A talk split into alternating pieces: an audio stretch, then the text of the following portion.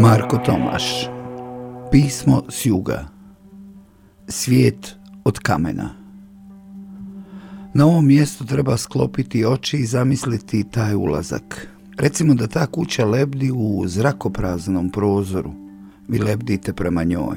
Oko vas mapa neba, onakva kakvom je vidimo za vedrih ljetnih noći u nekom južnom gradiću. Sve je baš toliko daleko, onako koliko to i jeste u životu. Kuća je opasana visokim zidom okrečenim u bijelo. Zid je neravan, pun kamenih trbuha, jer kamen je živ i diše i dišući se pomjera. Posred zida je kapija, drvena kapija iz blijedjele zelene boje. Na kapiji dva oka, dvije željezne karike koje služe tomu da domaćinima pokucaš na vrata. Lebdite prema toj kapiji. Sve je u svemiru samotno, pa tako i vi i kuća. Dvije ste jako udaljene zvijezde, ali težite tomu da okončate samoću. Oh, od čega je sazdan čovjek? Od čega je sve ovo ispred vas? Dobro pogledajte u nebo jednom, ljeti, kad bude vedro, gotovo prozirno. Ali sada dođite lebdeći do zelene kapije i zalupajte karikama po drvetu.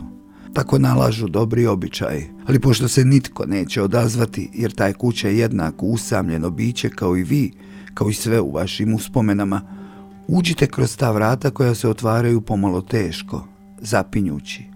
U dvorištu koje vidite ispred sebe nalazi se kuća koju ste do tada mogli samo zamisliti, jer vidjeli ste samo zid koji je opasava. Kuća je nalik zidu, puna kamenih trbuha, podbuhla kao lice neispavanog čovjeka. Tako stare kameni zidovi, baš kao muškarci pod čijim očima izrastu podočnjaci, a iznad pojasa se izboči trbušina. Pogled vam zastaje na podu avlije u koju ste ušli, na toj divoti koju su stvorili neki nestali ljudi. Cijela je avlija popločana bočno postavljenim oblucima. Oni se kao zrake protežu cijelim njezinim obujmom. Tlo kao da se kreće, zrake doslovno izrastaju u vašim očima od središta avlije ka njezinim krajevima. S obzirom da je sve oko vas od kamena i tlo zbog kojega više ne morate lebdjeti i zidovi kuće okrečeni u bijelo na kojima je ta bijelina popucala, osjećate neku svježinu. Ali to je samo tjelesna senzacija. To osjeća samo vaša koža, a negdje unutra raste toplina. Recimo, toplina jedne bake čije se oči zažare kad ugleda svoju djecu. Tada shvaćate, otuda sve izrasta, iz onog središnjeg oblutka koji pruža zrake prema zidovima koji opasavaju avliju.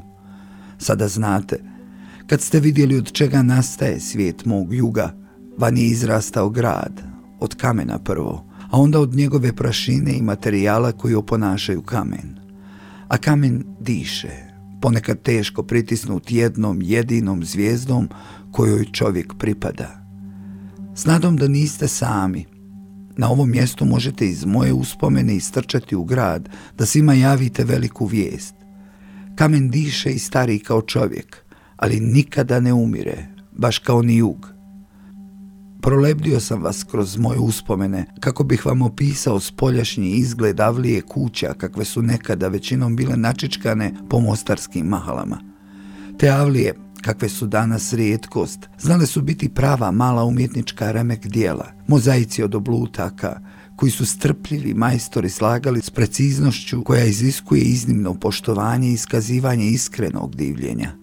Danas takvih avlija nema mnogo ni u Mostaru, a ja se u mislima znam vratiti u neke od njih uz čije su zidove rasle ruže, penjačice ili običan divlji bršljan, koji su djelovali kao da rastu iz tog sunca popločanog dvorišta. Na jugu je sve od kamena, tako se čovjek učini, a to mu se čini zbog svjetla koje sve kao krečom prekriva bijeličastom koprenom. Smiješno je kad ljudi opisuju Hercegovinu, kako je pod rugljivim tonom nazivaju kamenjarom.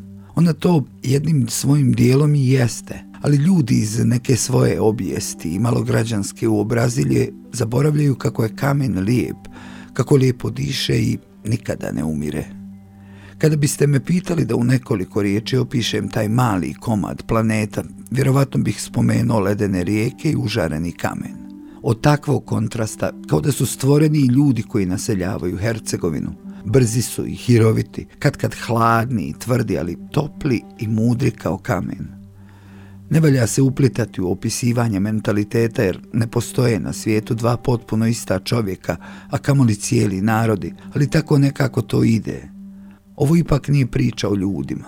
Ne znam je li priča o još jednoj mojoj tlapnji, pokušaju da od svojih uspomena stvorim nešto sustavno i shvatim samog sebe, ali znam da je ovo priča o kamenu juga, nečemu na izgled surovom ali potencijalno lijepom, višestruko korisnom i dugovječnom, nečemu što bi ljude moglo sjetiti kako su mali, ne samo pod zvijezdama, nego i na ovom planetu. Taj osjećaj malenkosti u ovo blagdansko doba mogli bismo nazvati i pobožnošću, a ponizan i ne treba biti prema nečemu čovjeku neshvatljivom i nevidljivom, nego ako si uistinu pobožan, trebaš biti ponizan prema svakom kamenčiću na ovom planetu.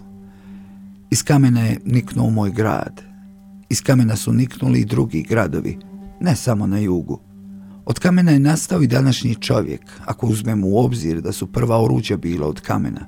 I današnji maleni ljudi kao prvo oružje u svom životu koriste kamen. I ne treba slaviti oblutak koji nekome razbija glavu, ali ona je oblutak iz one avlije iz mojih uspomena, ona iz kojeg je niknuo moj mali, poremećeni i ne baš uvijek bistri svijet, vrijedan je divljenja. On je samo jezgro svijeta. Na stranu čak i svi spomenici isklesani od kamena. Cijeli je jug od kamena, a jug je spomenik, bolje reći uspomenik cijelog svijeta. U Hercegovini se preko kamena valjaju ledene rijeke. Kamen dopušta vodi da se igra njime, da ga oblikuje u onoj savršeno prirodnoj interakciji na koju su ljudi čak i genetski zaboravili, pa gotovo da ne znaju šta bi jedni s drugima, a kamoli s planetom na kojemu žive. Kada sam bio mršavi, suncem opaljeni dječak, svaki bih ljetni dan provodio pored Neretve. Osim plivanja, zabavu nam je činilo bacanje kamenja u rijeku. U Mostaru postoji nekoliko igara s kamenjem. Jedna od njih je specifična za Mostar. Trebate pronaći duguljasti, sferični kamen, što veći po mogućnosti. Kamen valja uzeti u šaku i baciti ga u zrak tako da se u letu rotira, a cilj je da tako bačen veliki duguljasti kamen dodirne vodu proizvodeći tup, prigušen zvuk izbacujući napolje što manje vode. Iza njega treba ostati trag kao kad u loncu ključa palenta. Kamen smo dakako bacili u daljinu natječući se dječački glupavo, tko je snažniji bez tučnjave.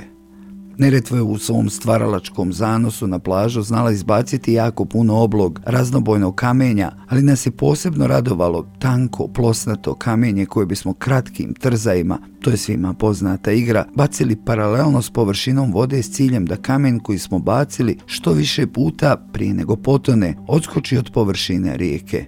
Nije uvijek bilo prijatno hodati po užarenim kamenicama različitih veličina, ali postoji mit kako ni jedan Mostarac, u vrijeme dok su čovjek i rijeka živjeli zajedno, zbog šetnji po kamenju nije imao ravna stopala.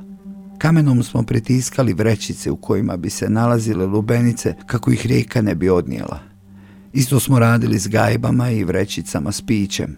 A sada zamislite kako ste dijete i netko vas stariji zamoli da mu napravite ležaj. Bila je to zabavna igra. Prvo biste raščistili gornji sloj krupnog kamenja i napravili malu parcelu od pijeska. Zatim biste se rastrčali plažom i tražili veliko plosnato kamenje koje biste slagali jedno do drugog, dok malu pješčanu parcelu ne pretvorite u ravnu površinu. Na takvu površinu biste onda stavljali ručnik. Odjednom ste odrasli. Liježete na tu kamenu postelju, oči prekrivate podlakticama i upijate sunce. Čujete samo huk rijeke i ptičji razgovor. Sada zapravo lebdite.